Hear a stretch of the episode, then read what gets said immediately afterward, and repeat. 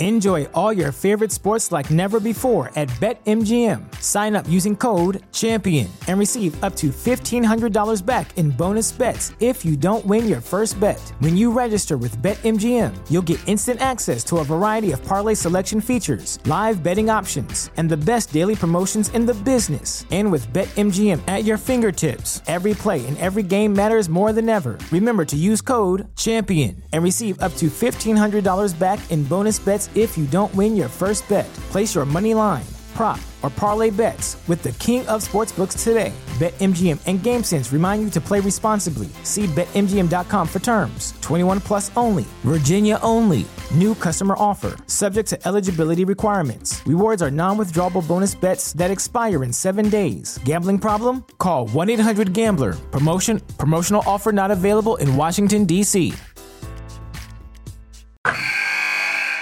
Wilson, you sent the game-winning email at the buzzer, avoiding a 4:55 meeting on everyone's calendar. How did you do it? I got a huge assist from Grammarly, an AI writing partner that helped me make my point. And it works everywhere I write. Summarizing a doc only took one click. When everyone uses Grammarly, everything just makes sense.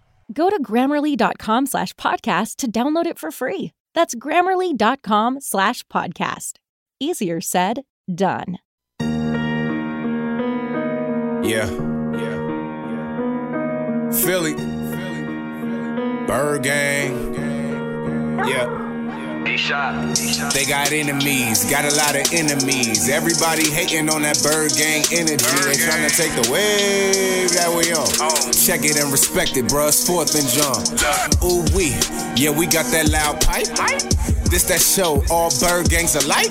Ag, Gail, E-Rock, Evan, the homie Mike. Ain't no show keeping up in sight. Good question, yeah. When you watching them birds play, thoughts go through your mind about some misplays. Backstage politics, who's next on the trade block? Tune in to Fourth and John, get your answers, bruh. If you be in the city, just know that we get busy. Anytime there's a whole game tailgate, we lit it. Cheering on them birds, singing that fight song. E-A-G-L-E-S, we on, look. We from Philly. If you don't know, we run these streets the same way the birds run that NFC East. Giants is weak, Skins is trash. Cowboys every season whoop that ass. Look, it ain't no competition. We here for those who listen. Want nothing but the facts. That ego coalition. We could give two fucks about your trash ass team. Our concern is about that black, that white, that midnight green. The feathers on the helmet, bruh. Our hearts indebted. Fly eagles fly. What it's about, bruh. I said it. Look up. But I just gotta know one thing. Are you ready? No! I said, are you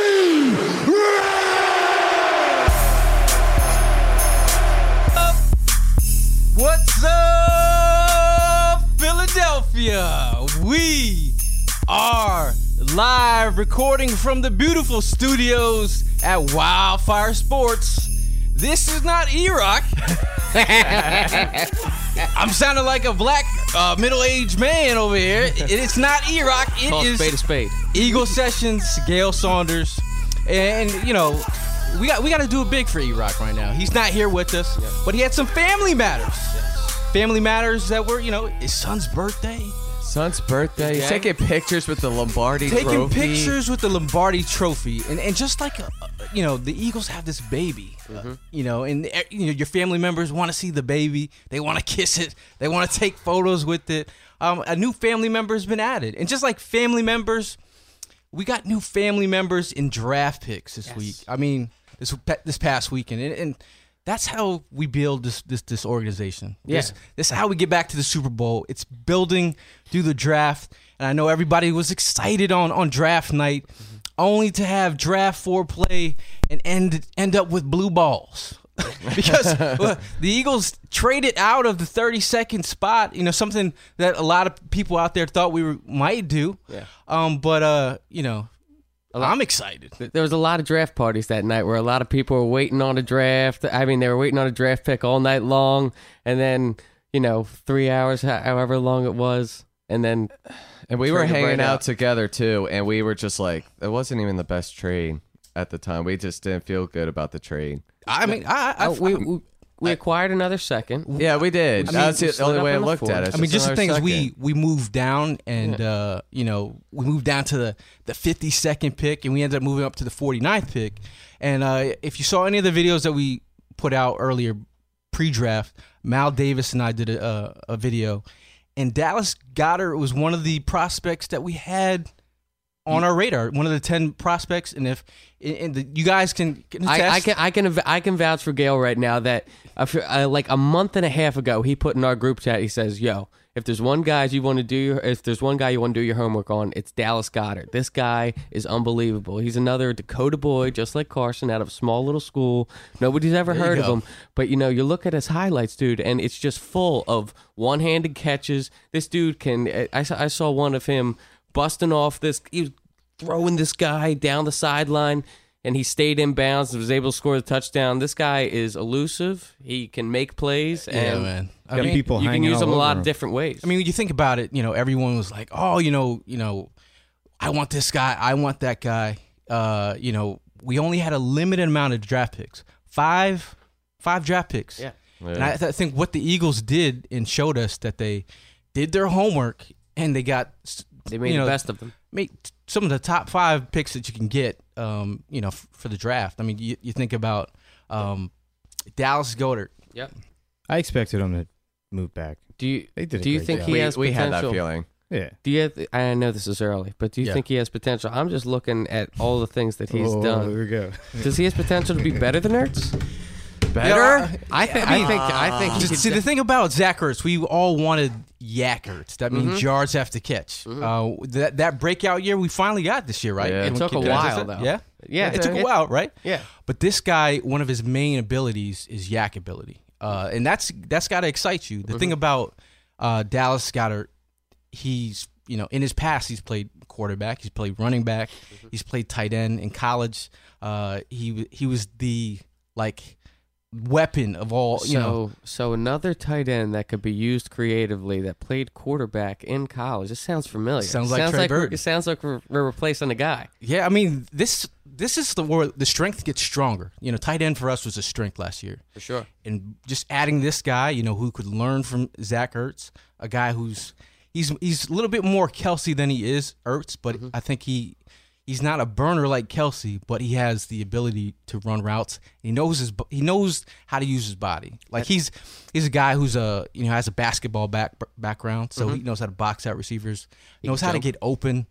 He's a big fan of the option routes. I mean, his hand strength is incredible. Yeah, I mean the catches are ridiculous. Dude, and not only that, I saw him one time he was running into the end zone. He was carrying the ball by the tip. Just carrying it like an ice cream cone. Yeah, just the tip. That's all. That's all. I mean, he's a baller. And South Dakota State looked at him as that was their weapon. So they moved him outside. You can move him inside. He's more of a he played inline tight end position, but he's more of a jack of all trades. I was watching a bunch of highlights, and he just reminds me a lot of Travis Kelce, in my opinion. He just the way he. Like the yak you were saying, just the crazy catches he was doing too. Like especially when he first got drafted. Even when he got drafted, that speech from David Akers. And speaking of speeches, well, it was pretty epic, man. Yeah, we got the clip. It's playing. Oh, kicker's trolling the Cowboys. Last year. I like standing up here before you as an undrafted free agent. Representing that shield for 15 years. Tonight, I'm representing the Philadelphia Eagles. NFC East champs. What? Divisional champs. What? NFC champs. What? And world champs. The world You think champs. Dave put a few away before this speech? The last time you were in the Super Bowl, these draft picks weren't born. Nuts. Right to the nuts. Tonight, we are welcome into the Eagles. Look at Doug Pederson. With the 49th pick in the 2018 draft, the NFL would like to represent the Philadelphia Eagles and Dallas Goedert. He is the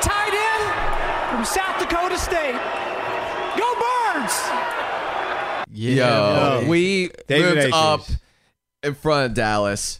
We literally took the pick from Dallas in Dallas. Jump Dallas. We take the Dallas. Eagles' front office is nothing but savages. What makes that so priceless that kid's dad is a Cowboys fan. And now his son has to wear that Eagles green. And the funny thing, he actually mentioned he made it clear that he's like, you know, I'm actually, you know, a Packers fan, and my dad actually named his brother after DeMarcus Ware. His younger brother's name is Marcus.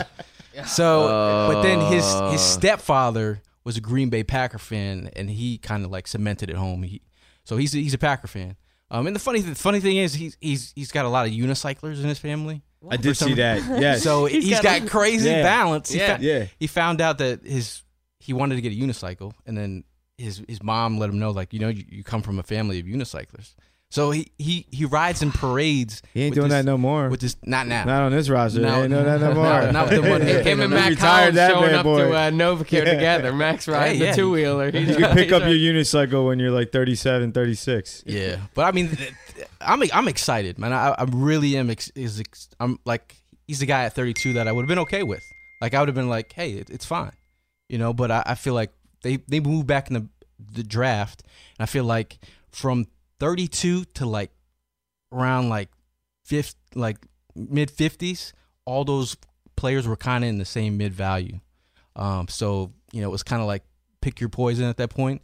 And we could have went tackle a guy like Connor Williams, who the Cowboys selected right after us. I thought would be a really good pick as well, because we need offensive linemen as well. There was one guy we were very disappointed in. We were shocked how far he was going down the draft. Your son. Darius Geis. And he stayed in the division. Yep. And we find out later on down the road he was talking smack with the Eagles front office. Yeah, what was it with that? It was kind of sketchy situation. Yeah. Does this guy understand he was going to a job interview? It's kind of funny because, you know, there's the story about someone asking him if he liked men, or never really came to, like, you never. They said they did. The NFL said they did their homework, and then went out and got, you know, information back saying that never happened. So if were the Eagles the team that asked him that, I won't be shocked. They said, could be, somebody said it was the most awkward and crazy situation they were involved with, the interviewing a player. Yeah, like, it was that. But then I heard that you know, his people were saying that give him a second chance. So he got a official team visit with the Eagles. Yeah. So when he was there, and then they flew down for his pro day, had another private meeting with him. But Deuce was high on him too. Deuce Staley was real high on guys. But there's got to be something. There's a reason why he dropped. It just feels like, I was saying this past couple shows, it just feels like the Reuben Foster ordeal all over again. But I would say it's a complete different situation. Right. I mean, he has no priors, no. I think it's just a different situation, and the way he was just dropping, and we were like, "What the hell is going on?" Mm-hmm. I mean, maybe he is gay. It's it's not in our worry anymore. I mean, in our team, he's not on our team anymore. I mean, it's just weird. But we got to deal with Zeke. But he's in Washington. We got to deal with Geis.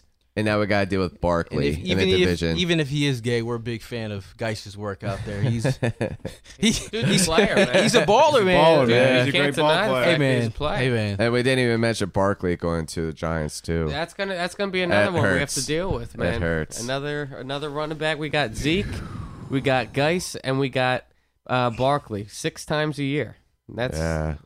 That's gonna be a test for our defensive line. We got probably one of the best D lines in the whole league, though, so I ain't too worried. Well, you know, I mean, speaking of other draft picks, we have to talk about our 4th round pick. Yes. Little guy, Avonte Maddox out of Pittsburgh. He's a scrapper. He's a fighter. Oh, feisty SOB. You obviously they believe that he's gonna be, you know, fight for this slot corner job. Mm-hmm. At Pitt, he played on the outside. He wasn't really asked to play slot. He played on the outside. Mm-hmm. He's kind of got that mentality of that Mills. Feisty. Yeah. Feisty. Yeah. And he's a quick. The biggest thing about him, he's a quick twitch guy. So you want your slot cornerbacks to be able to mirror and match, follow a receiver across the field. Mm-hmm. And you were talking about a six-cone drill? Yeah, I mean, he's got a... If you look at his six-cone drill and you look at the rest of the Eagles' cornerbacks on our rosters, mm-hmm. this is one of the best. I think it's around like 6.51 around there. Mm-hmm. And to put that in comparison, that's like a few tenths of a second better than Sidney Jones and Jalen Mills, correct? Yeah. You can look, you got to look. Just go back and look at the six cones of the Eagles' cornerbacks that we have. But they also got an undrafted free agent mm-hmm. who broke the record for the six cone drill at the combine, yeah. and the Eagles brought him in. So obviously, the Eagles are doing their homework, and they like analytics. They're getting their quick guys, yeah. So, were you guys shocked when you saw that fourth round pick? I was kind of shocked, but then I realized like later on that Patrick Robinson was gone, and we needed a replacement.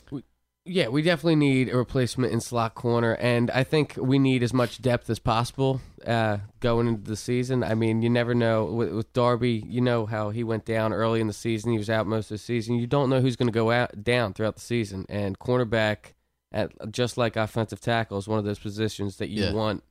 You need depth with. Sidney Jones season. I think you got Avonte. He doesn't have to start right away. If Mills is the guy that they go with first, they give him an opportunity to learn under a guy who knows a lot about Schwartz's defense already. Right. So I think Avonte Maddox doesn't have to start right away, but he can come in and fight for that starting job. How do you see going into, now that we have everyone drafted, I know that we got to shave off a lot of the roster still, but how do you see our defensive back situation looking going into the season?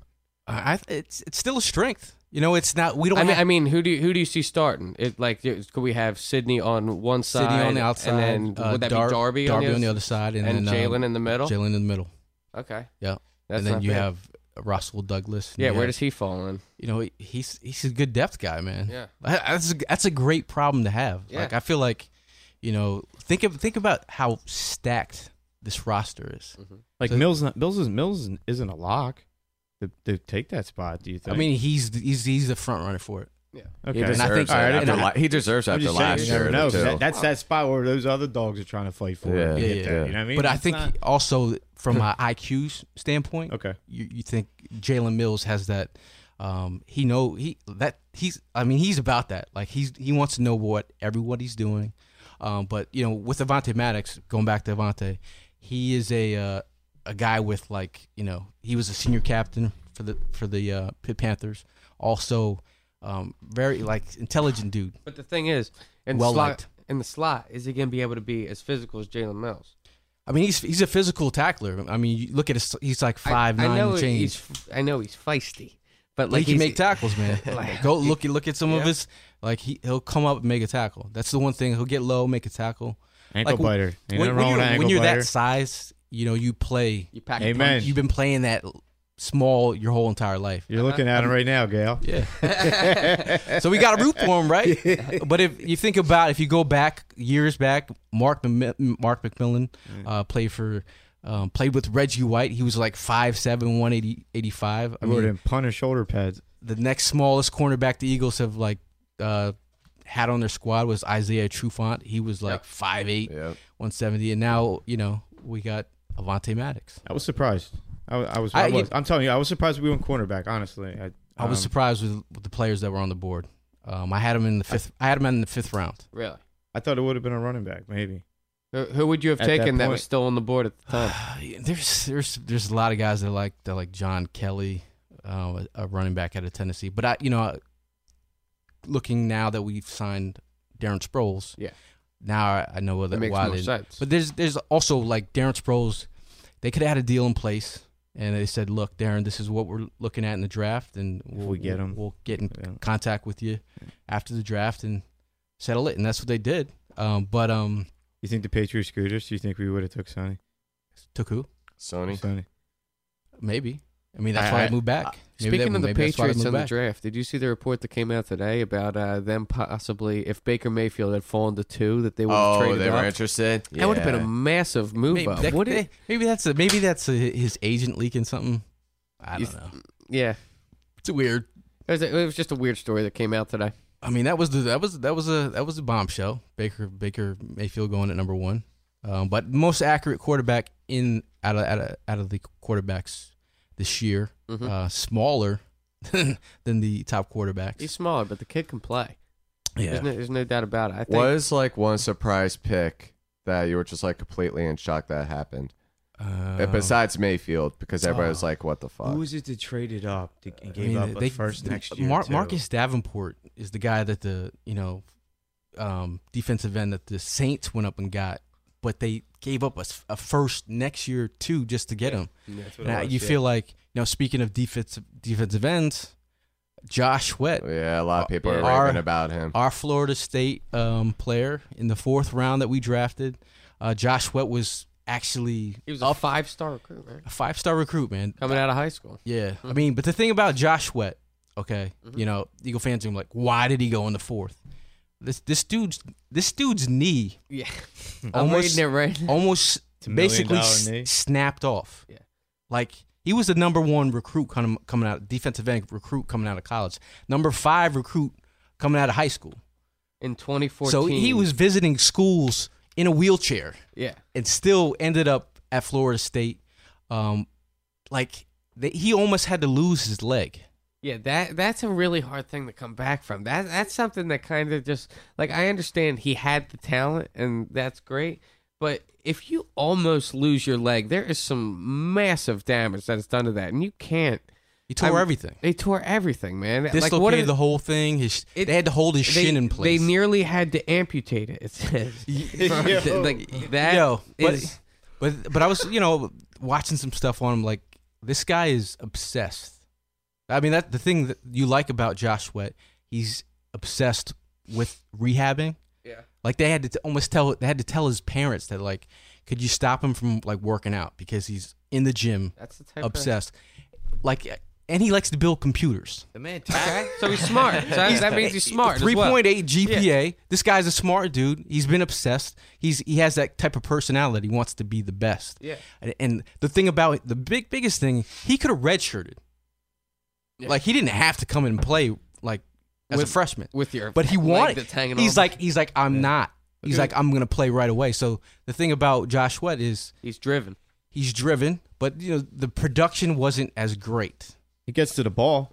Yeah, look at these tackles he's got in these 3 years. But the thing you like about Sweat is when you saw him on the edge, that's where he put in work. Florida State had him kind of out of position. They were playing him inside, playing like a D tackle type role. Is he a one-trick pony? No, I mean so he got one speed, a high motor, and that's it. Is he like this dude is an athletic freak? Yeah. It's just a matter of now he comes to the Eagles. Now he gets to do what he loves the most. He's just going to rush the quarterback. Now he could have went back to Florida State, right? Yeah. For his senior year, but he's like, why go back to Florida State when they have me out of position? Yeah. I come to the Eagles. I learn. I'm in an incubator system with who? Brandon Graham. Yeah. Chris Long. I mean, there's that mentality. Michael Bennett. You think all those he's not going to absorb? From those guys, every single one. Yeah, but he doesn't know that he's going to be going to the Eagles prior to the draft. Well, now he does. Well, now he does. But thinking it's the perfect situation for a rotational pass rusher that you don't. We don't got to ask him to start. Yeah, no, that's the best thing about our defensive line is that we're so deep we could just rotate guys in all day, and that's how we beat down offense. Learn some signature moves, man. You're kissing that titty for 1 year. You're gonna. But the dude is an athlete. Like he at the combine, he blew it up. He blew it up athletically, and everybody. I think the one thing that he dropped is because teams were scared of the medicals. Understand having a snap leg. Yeah, that could scare some people. You know what I mean? These guys were there with the peg leg. When he was high school, the doctors were like, "You are not going to play football ever again." Yeah, you know what, dude? That would scare some people. That rugby player we got in the seventh round. Oh, how are you gonna disrespect our other draft pick? Yeah, I'm not. I'm like just that. Saying. You just skip over right like that. I'm not. I'm just saying that dude's. It's been all over the highlights of Bleacher Report, ESPN. Let's wait. We'll save the best for last. Okay. All right, I take that. That's fine. That's fine. The Eagles drafted in the sixth round Matt Pryor out of TCU. Yep. has the positional versatility that you like, what the Eagles like. They love that. A big, massive dude. That's one of the things that they raved about. Joe Douglas was like, he's a big-bodied man. It's the type of dude that you can't run through. You got to run around him. It'll be hard to move him off his mark. You think about Big V from TCU as well. Uh-huh. So just another rotational piece that they like. I'm excited. You know, he's in a perfect situation to learn, enhance his skill set. I mean, just looking at him and his frame, he's absolutely massive. And to try and get around this guy seems hard. The only thing that I worry about is his speed. Is he going to be? How's this guy 6-cone drill? You know, he's a guard. I mean, he's a guard. You know, he's a mauler, okay. Yeah. You know. You can play inside, play out. But I mean, if you saw Chance Warmack get his ass smacked, yeah, you're like, okay, this guy could maybe take Warmack's spot. I'm okay with that. It's true. It's true. Yeah. Another rotational guy. So Mike's favorite draft pick of the night, underrated pick, even though it's been like highlighted all over Bleacher Report. Ozzy. Yo, that dude should be our fucking running back. All right. 33rd pick in the 2018 NFL Draft, the Philadelphia Eagles select Jordan Mailata, tackle, Sydney, Australia. Whoa. Oh, Nelly. Hey. So the background behind Jordan, he was a rugby league player. It's ridiculous if you just go see his YouTube highlights. 6'8", 346.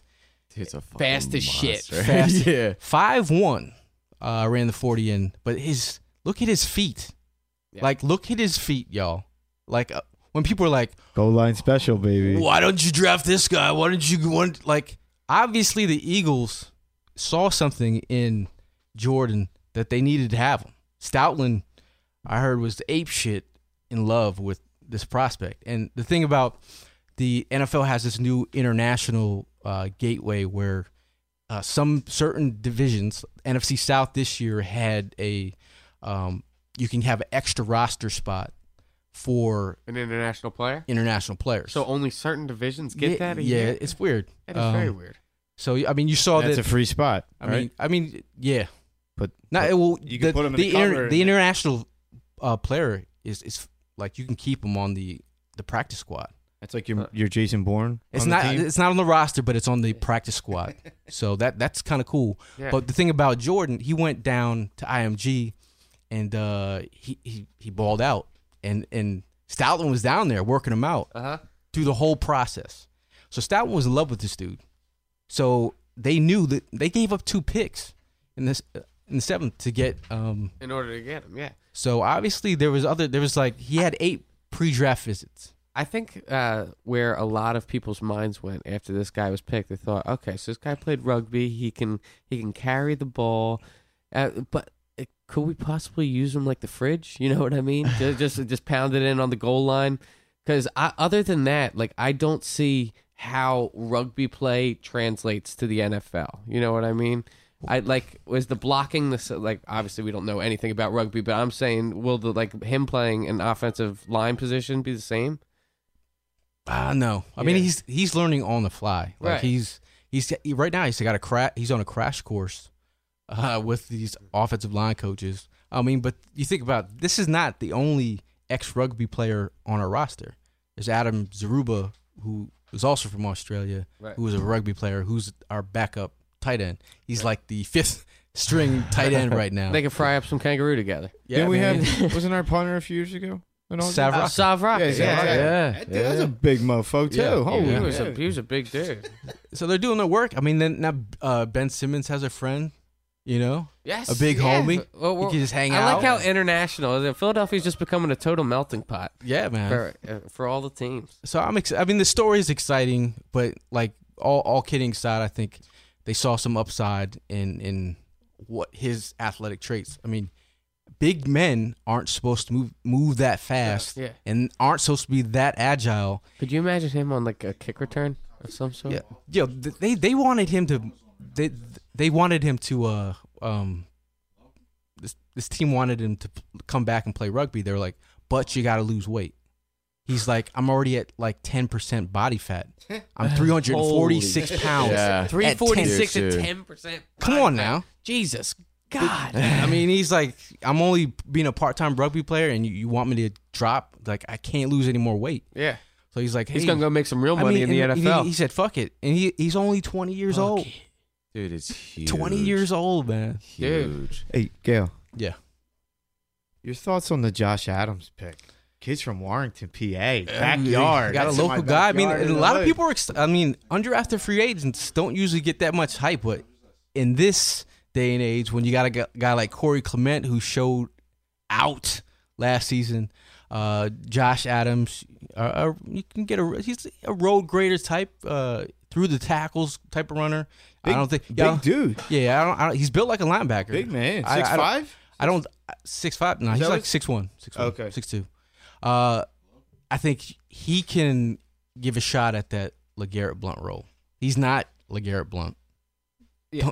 Don't get it twisted. Yeah. Everyone's like, you're going to take that role. Like, he's got an opportunity. I mean, he had one of the best blocking up front for him at Notre Dame. He had freaking Mike McGlinchey was there, who went 10th overall to the 49ers. Yeah, he went early. Quentin Nelson. No, 10th. Or 9th or whatever, wherever the 49ers picked. They picked up Mike McGlinchey and then Quentin Nelson. Those two linemen went in the top 10. So talk about holes that, if you go back and watch some of Josh Adams' stuff, look at the holes that were open for him. So teams might be like, can he create on his own? He runs a little high, but he's got some wheels once you get him straight line, man. Yeah. So exciting. It seems like he was able to compile a lot of yards in high school, but I mean, he I guess just didn't have a bigger role when he was at Notre Dame. No, I mean, he had a big role at Notre Dame. I mean, he put up some numbers. Yeah, his junior year, he had a huge. I mean, he was All-American. He almost there was a Heisman watch for this guy. Yeah. So imagine going Heisman watch to like slipping, not even get undrafted. Yeah. But the thing about undrafted free agents, you get to pick where you want to go. So obviously, his agent was like, "Hey." You didn't have to convince that kid to say that Blount roll. That Blount roll is open right now. You know, why not? Why not go there? So obviously, I think all in all, how would you draft the Eagles draft? Grade the Eagles draft. Grade, I'd say a B+, A-. They put work in. I mean, you just had a limited amount of picks, you know what I mean? Like, but then you got quality. Yeah, I'm in love with the Goddard pick, man. I can't get over it. I can watch highlights of that kid play all day long. You know, I spent. If I told you how long I've been like looking at, cheering yourself off a lot, watching. Looking at these prospects, I spent like a whole weekend watching every single thing I could find on Dallas Goedert. What about the wide receivers we got? I mean, the one kid's got a big body. Which guy? Is it? From Murray State. Gaddy? Who? Huh? Jordan Gaddy? Jordan Gandy from Murray State? Yeah, I'm not. Yeah. You're like, I'm not really familiar on that. But, I mean, I you think about, you know. 6'3". Just having a guy like, you know, Dallas Goedert to come in and be an instant impact. That's exactly what we need. Like I said, this roster, it's so hard to crack this roster. Where are you going to get on the roster? Yeah, and speaking of wide receiver, Nelson Agholor got that fifth-year option. Nelson Agholor. That's speaking of Nelson Agholor, you know, like the wide receiver. Who would have thought? Who would have thought, man? 2 years ago. Look at you. Nelson Agholor finally showing up. Nelson Agholor is getting that money, too, with that fifth-year option. Getting some money. Yeah, the fifth-year option is I didn't realize either. I don't think a lot of people realize is that you get a massive bump on that when you get that fifth. Yeah. It jumps up to. It's going to want that money. Was it 9.5 or something? But you really think, like, it gives the Eagles an opportunity to see how he plays this season. And if he plays well? Then they put another contract together. They're going to lower that cap hit for 2020 when Carson has to get paid. Yeah. I would think that Jason Peters money, I think Jason Peters years next year, and that's it. He's over. Then that Jason Peters money will go right to Nelson Agholor. How much money a year do you think we're looking at with Carson? When that take it easy. Saying, they got two more years. Maybe 2 more years. Maybe Howie's thinking about it. Maybe he'll give it a discount. Yeah, I mean, that's okay. Well, yeah, just like better be telling Jesus to tell you that. Do you think he'll Tom Brady contract it? I really do think Carson Wentz would give a break to the I don't see Carson Wentz being like, I need to be the highest paid quarterback. No, I don't see that either. Like he's not trying to Kirk Cousins thing. This is what happens. Like you see Russell Wilson, right? The guaranteed contracts are fun. It's going to be the new focus of the NFL. It kills your team. Russell Wilson. Look what happened to Russell Wilson. They won the Super Bowl. He gets paid. Joe Flacco. They can't pay Joe Flacco. Yeah. They can't pay everybody. They can't build around you. Yeah. Look at what everyone's doing. You gotta take pay cuts. And look at the Rams. What they're doing. They're Andrew Luck. Andrew Luck. He still can't even play right now. Yeah. Who else out there? Mitchell Trubisky. You see what the Bears are trying to do? They're trying to load up around him. Garoppolo. You play. This is what you do. You play. Yeah. You can't bash that man. He balled out last year. I need to see more from that. Dude, I know. Bro. I hear you. You need more of a sample. I know. I get you. No, he did. He did good. He did ball out, but not enough. Not enough to. I know. I get it. Pass up people on the NFL list. Another big name that's floating around out there is one Mr. Dez Bryant. Yeah. He's still out there on the looking for offers. The Giants. That doesn't seem like anybody's nibbling at him yet. The Ravens did. The Ravens offered him a long-term contract, but Dez said no. Dez is probably looking for the best situation for him. Oakland, or maybe the Packers. That's a good spot. I just feel like the Giants are just going to fall into play with Odell Beckham Jr., Dez Bryant, Shepard together with Barkley, Eli Manning. That could be trouble. That could be trouble, man. I know Dez sucks as it is, but the Giants be my worries. There's a lot of teams have nothing to do with him. It's weird. I mean, if you saw that clip that's going around where he's arguing with one of the younger cornerbacks, it's like on that All or Nothing show for the Cowboys, and Dez and this young cornerback are going at it. It's hilarious because the young cornerback is not backing down. Is that the tape that kid had to sign for? Asking where's the Dez tape? I don't know. That's something on the draft. This is basically Dez is getting punked by this young kid in front of the whole team, and Dez walks out of the calisthenics, so they're all stretching. Mm-hmm. I mean, but that's what you get with Dez, man. You gotta, he's been in this little bubble and protected. You know, it's like, really, you know, mm-hmm. Mm-hmm. You know, you want leaders, man. Yeah, you need them. You definitely need them. So, looking at the other teams how do you grade the other teams in the NFC East? Who do you think did the best? Aside from Saquon, the Giants got another offensive lineman. They got a couple, didn't they? Who? The Giants. I think they did a good job. They got guard. I didn't see the rest of the players. I know they picked up Lorenzo Carter, defensive end, but in the second round they picked up Will Fernandez, probably one of the best guards you can get in the second round. He was a first round type guy, like a mauler dude. But they finally have someone to pair up with Nate Solder. The left side is okay. Saquon Barkley, it's okay. He can run to the left side, but the right side, it's funny because they, the Giants were trying to trade Eric Flowers, and nobody even bid. Not even a mid round pick. Yeah. This dude was picked in the top 10, and I sat there. I was like, they reached. It's a Chance Warmack. Eli Apple. Warmack. I sat there when they picked him. I said, damn. They reached. He could work at the entrance of the stadium as a turnstile. Yeah, man. So Saquon Barkley is going to be pretty cray. So I mean, thank you to Puga. Puga, a big friend of the Fourth and John show. The John Clark of Fourth and John. He was down there in enemy territory doing God's work.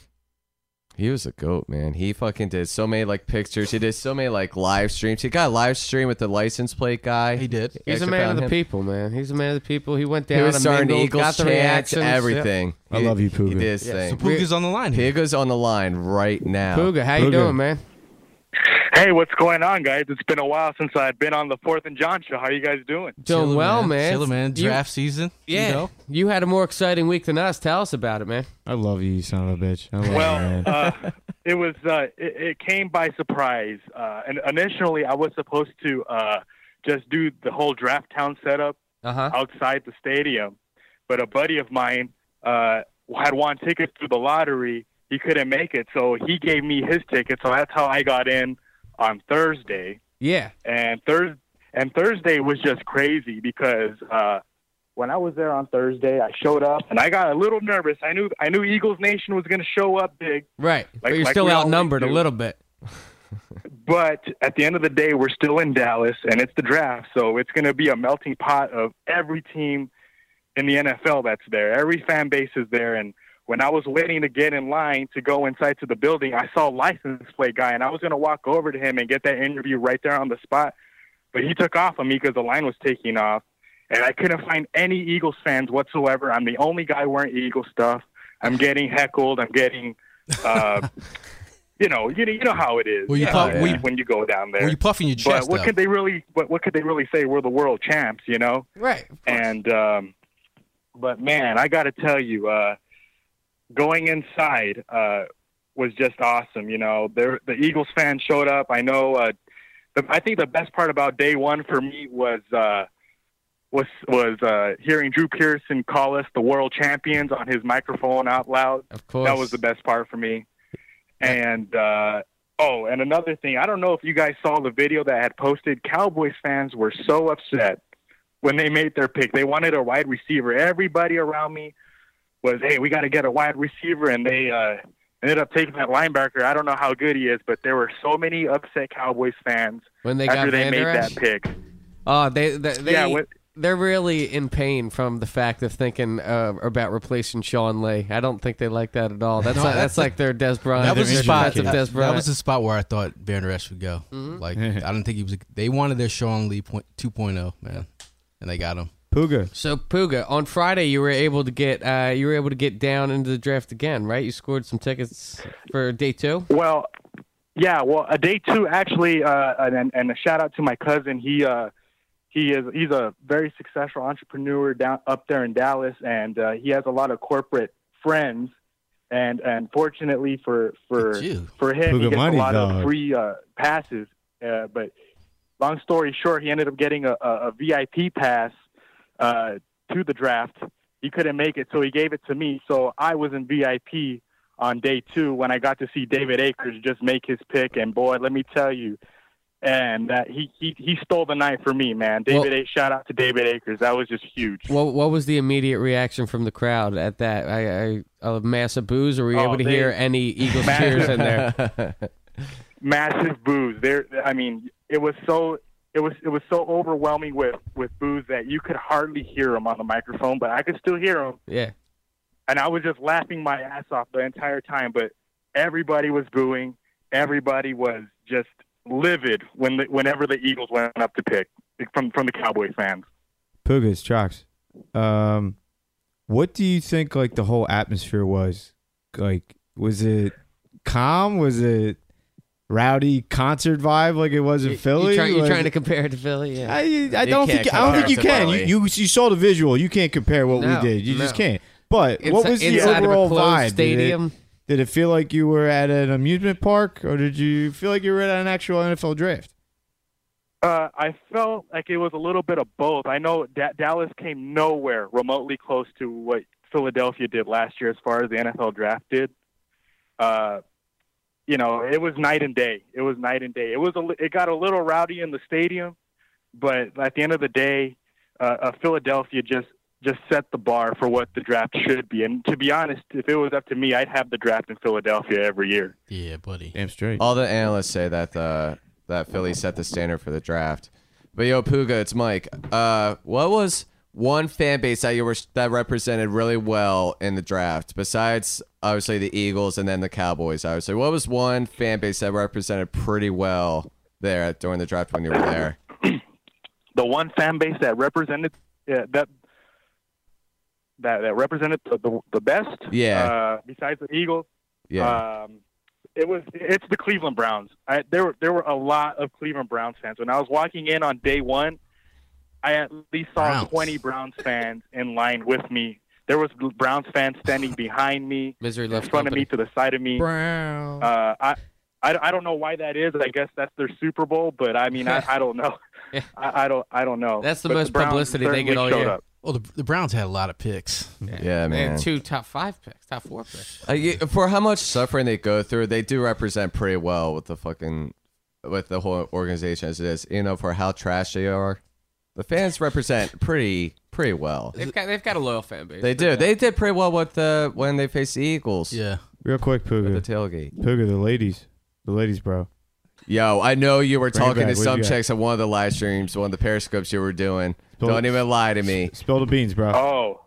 Oh, that was up. He said, I think that was in what, VIP? I think. Yeah, that was VIP too. Yep. It wasn't a quick okay. It was a But then Puga was telling me that he was getting recognized as Puga out there at the draft. Celebrity action. Well, on the ladies, they know from his tapes. Let everybody know that Dallas is the place to be for the women.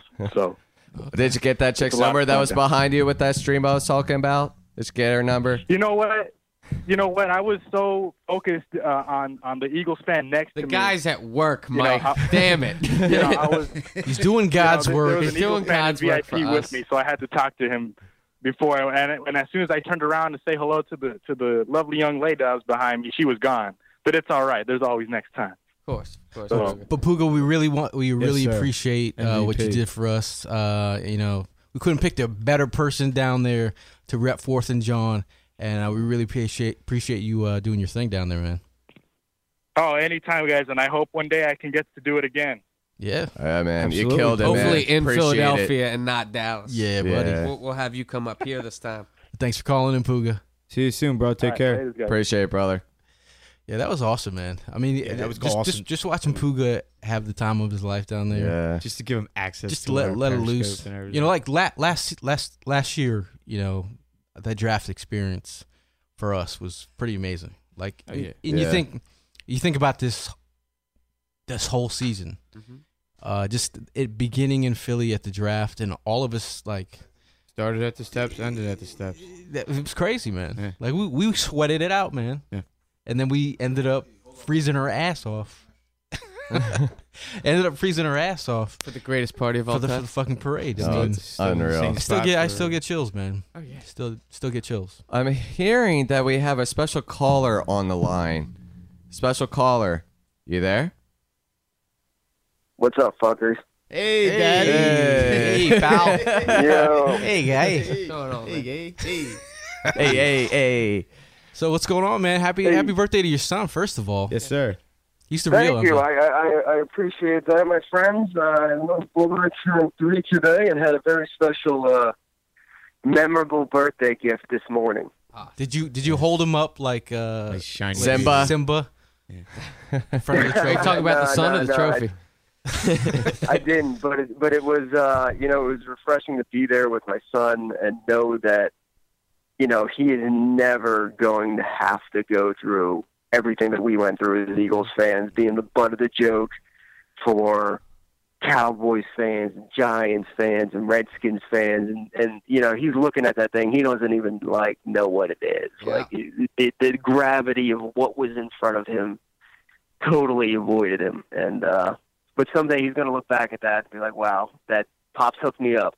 Yeah. I mean, that's a great picture to put on the mantle. Absolutely. Son, when you were my age, I brought you down. I mean, you have stories for days, man. I like that photo that you had with your family, too. Yeah, it was awesome. All your smiles told a story. Yeah. That was crazy. Yeah, the eyes probably told a little bit of a story, too. Trying to choke back some tears on that one.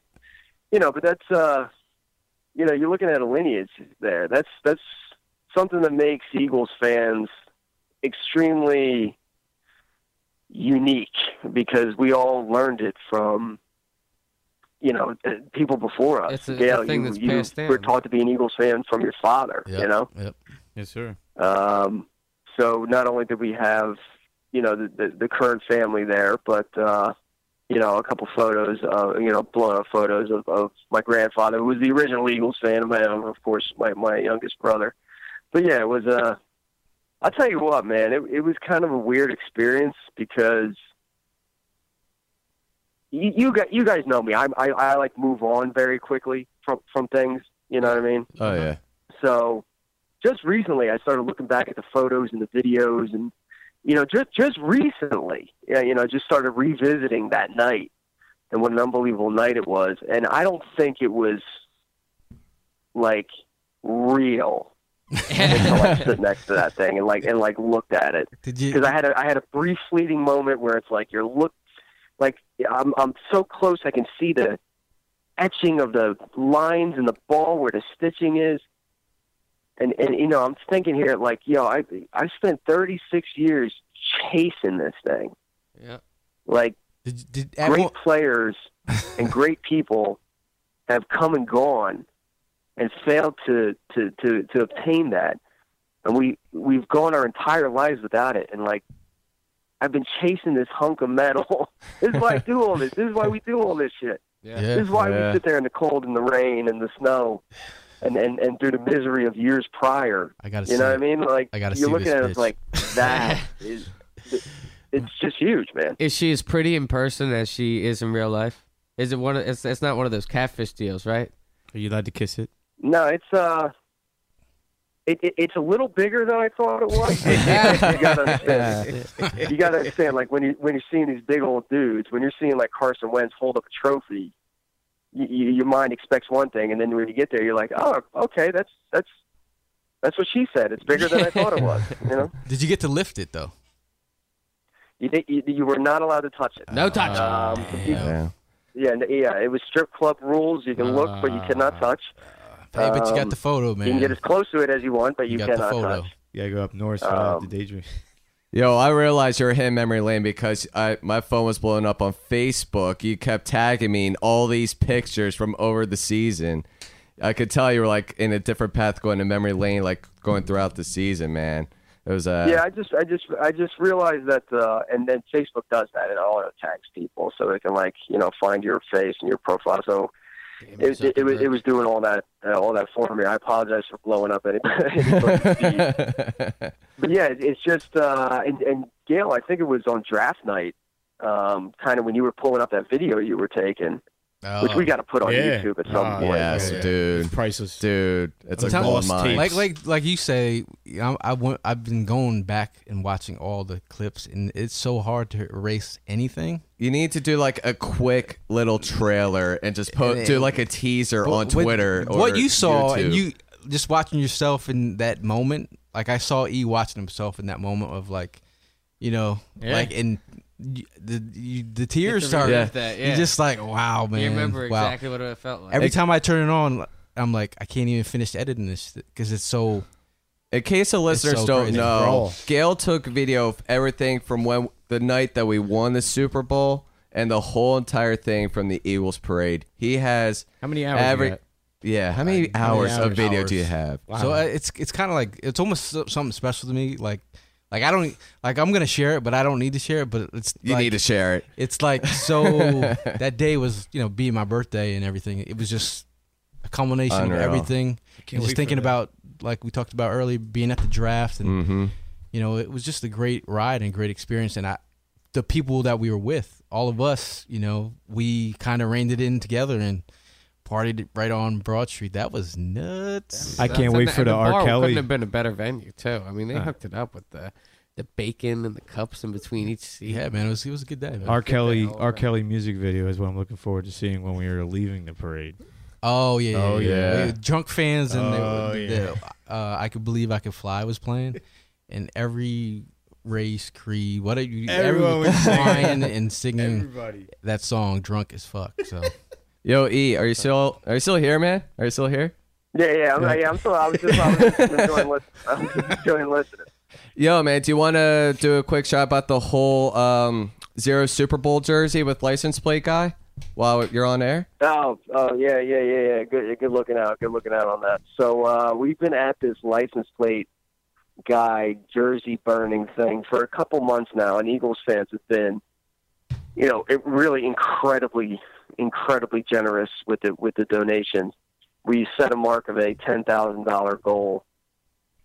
We thought that would be kind of the nail in the coffin as far as, you know, us getting outbid by anybody. So to summarize what, you know, it is, if you haven't heard by now, License Plate Guy, New York Giants superfan License Plate Guy, he's been kind of tormenting Eagles fans with this jersey that it's Giants in the front and it's Eagles in the back, and on the Eagles backside it had the number 0 and nameplate said Super Bowls.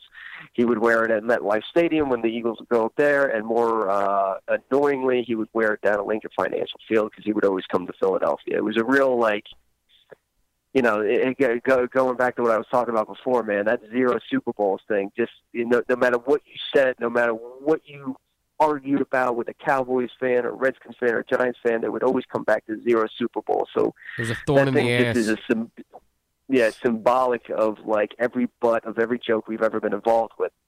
So being as we won the Super Bowl, he's putting it up for auction to the highest bidder. I think 10K is going to do it. Right now we're at like 7,500.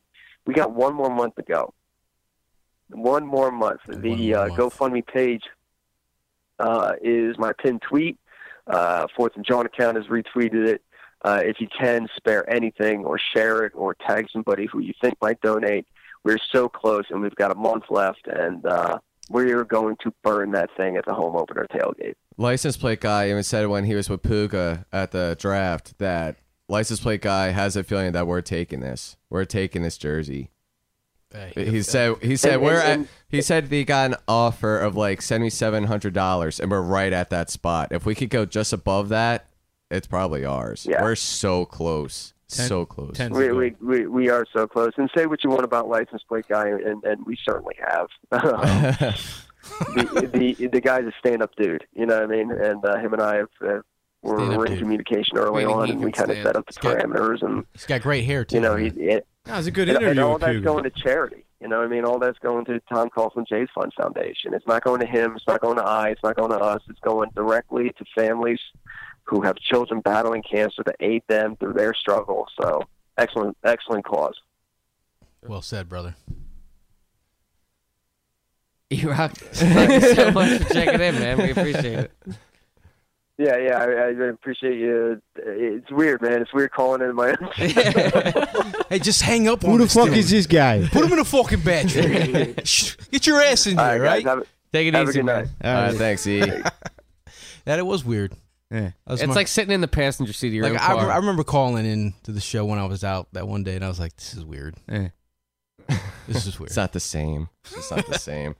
So should we get to the Twitter questions, man? Oh, let's do it. People got questions. All right, we got answers. We got a question from Kevin P. Trump. He says, thoughts on Sproles and his role in primary punt returner only, or a backup at running back? We could have the giant. We could make a mega person out of Jordan Mailata and Sproles to run it down on kickoff returns. I think we put Sproles on Mailata's shoulders, and we toss him up the ball, battering rim, and we just battering him down. I mean, I think Sproles, man, he's a freak of nature.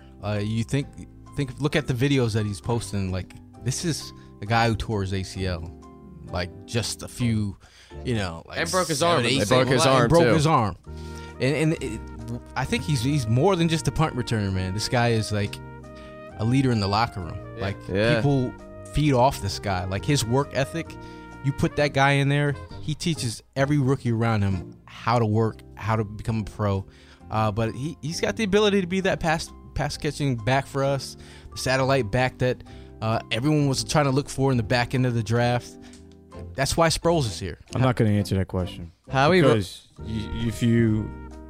If I say he's going to be a limited role and just going to get a little bit of running back action, he's going to turn around and have a full workload this year and be out of his mind. I mean, if he's healthy, he's full-time punt returner, man. I just liked how he said in the press conference that Doug Pederson was literally asking Howie Roseman every day to make sure he resigns Darren Sproles. Yeah, that's great. That's awesome. That's awesome. It just shows he's like, a player's coach. That's good work, Dougie. Yeah, man. Dougie. I mean, but he's a mismatch nightmare for linebackers. Absolutely. I mean, so think about we won the Super Bowl without Darren Sproles. We do a Clement. We don't mention much about Clement. Clement is a stud, dude. Everybody loves Clement. I love Clement. A lot of players, man. Next Twitter question, Mikey? Yeah, it's a question from TFO Canada Eagle, our girl Tara. She says, who will be the next person? Hey, Tara. Hey. Who will be the next person associated with the Eagles organization to be immortalized forever with some kind of kick-ass speech? We got Kelsey, Akers. Yeah, he did that. Who will it be in Canton? Maybe Troy Vincent's inducting Brian Dawkins, but I don't see Brian Dawkins is gonna be epic. Yeah, I can't wait to go. And we're gonna be there in person. Yeah. You just gotta be there. Like Eagle fans, I don't know what the fuck y'all doing, but we're gonna be there. And I think as a diehard Eagle fan, I think the tears will run down your face as you're watching Dawkins give his speech. I think that's going to be the next epic. I think it's going to be groundbreaking. I mean, you know how Brian Dawkins was able to bring the fire every single week that he played. The dude just had a way with words. More fire. Firepower. And he just had a way with words. And so I think that he is going to have something well planned. He's going to have something that he's rehearsed, and it's going to be beautiful. Yeah, no way, Troy Vincent. I'm sorry. He's just that guy that's just meant to. He's a hiccup for NFLPA too. He's a hiccup for NFLPA. He ain't going to do anything. He's an ex-Eagle, you know. I know. But Troy Vincent is. I'm just saying. Yeah, the head guy for NFLPA would do like a crazy, like Jason Kelsey, David Akers type speech. Nah.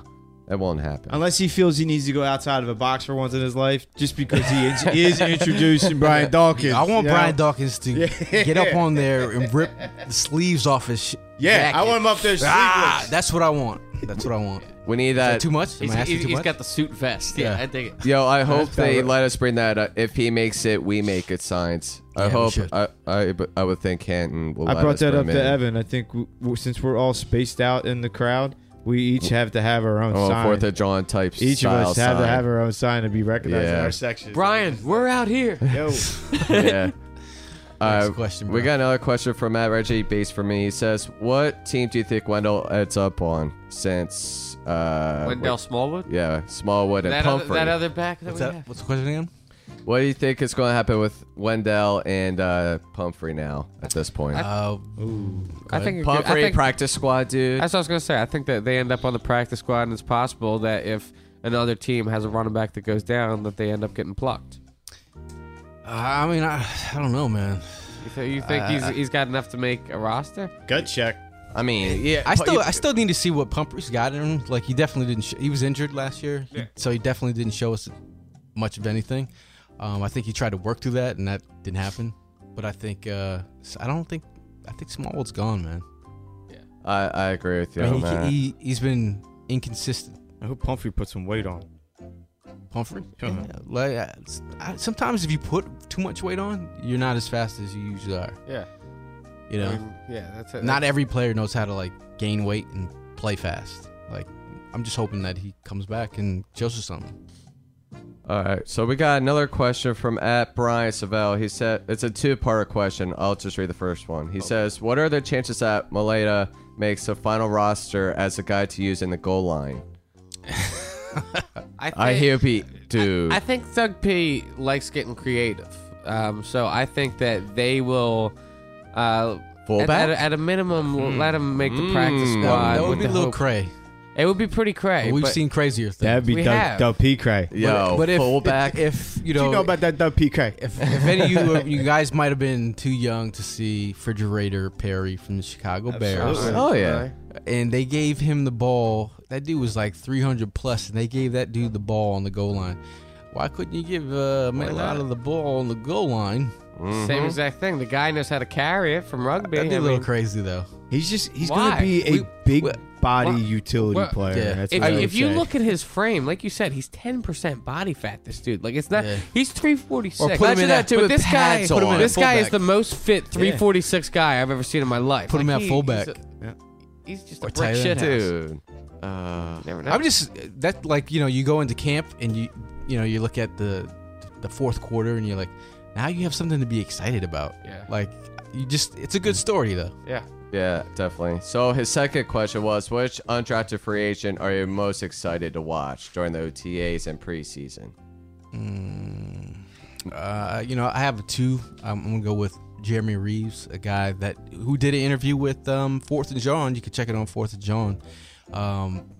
He did it prior to getting drafted. So, you know, he basically heard from Schwartz, and he had an official visit with the Eagles prior to the draft. Yeah. And Schwartz was like, "Do you know how many ways I could use you in my defense?" Schwartz is excited about this guy. He's a hard hitter, really physical. You know, I think he's got a shot to. If you think about our safety position, you know, he has the opportunity to get some burn. He's got you know, if they don't bring back Corey Graham, if Maragos isn't who he used to be, this guy is pretty physical. The D-backs is where I'm. I'd be interested in watching if we go down to practice stuff. Yeah. You know, just they're gonna fight it out. Most of the spots are locked up, but it doesn't mean there's not gonna be a fight out there. Yeah. Yeah. Some of them guys want that top spot. Tough to make the secondary, but the other guy Adams that we were talking about, Notre Dame, he's got a good shot. There's a reason why he picked the Eagles. I mean, he's a hometown talent, but there's just an opportunity to make this roster for needing a power back. And that'll pretty much be it for the Twitter questions, y'all. It's crazy. It's already past 10 already. Past 10, man. That's a show just freaking flies. It's ridiculous. The show does fly, man. I mean, how are you guys overall feeling about going into the season now? Repeat.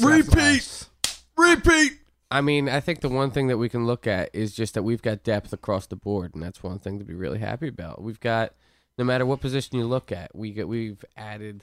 Our defensive line was stellar last year, and it could be even better this year.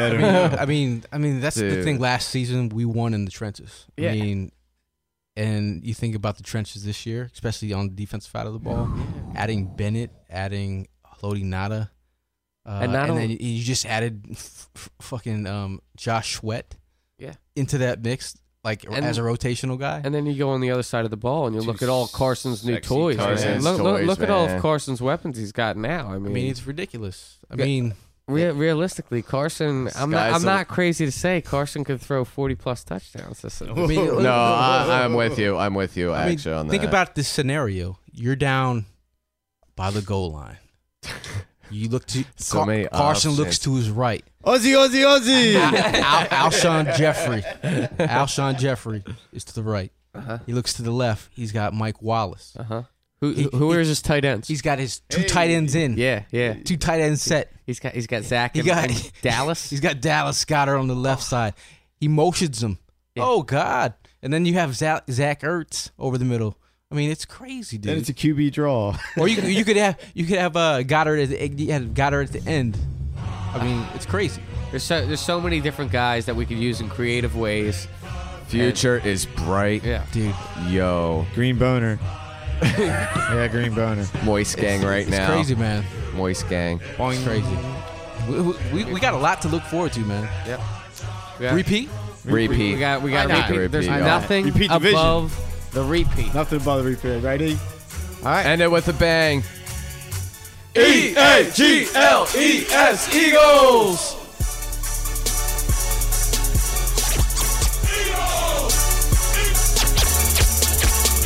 You want Eagles football? We're talking Eagles football. You're listening to Fourth and John.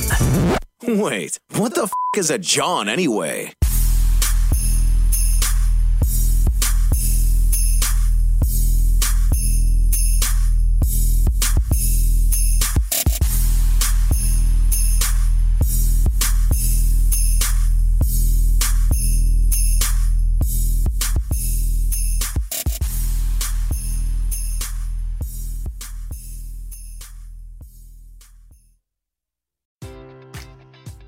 Enjoy all your favorite sports like never before at BetMGM. Sign up using code CHAMPION and receive up to $1,500 back in bonus bets if you don't win your first bet. When you register with BetMGM, you'll get instant access to a variety of parlay selection features, live betting options, and the best daily promotions in the business. And with BetMGM at your fingertips, every play and every game matters more than ever. Remember to use code CHAMPION and receive up to $1,500 back in bonus bets if you don't win your first bet. Place your money line, prop, or parlay bets with the king of sportsbooks today. BetMGM and GameSense remind you to play responsibly. See BetMGM.com for terms. 21 plus only. Virginia only. New customer offer. Subject to eligibility requirements. Rewards are non-withdrawable bonus bets that expire in 7 days. Gambling problem? Call 1-800-GAMBLER. Promotional offer not available in Washington, D.C.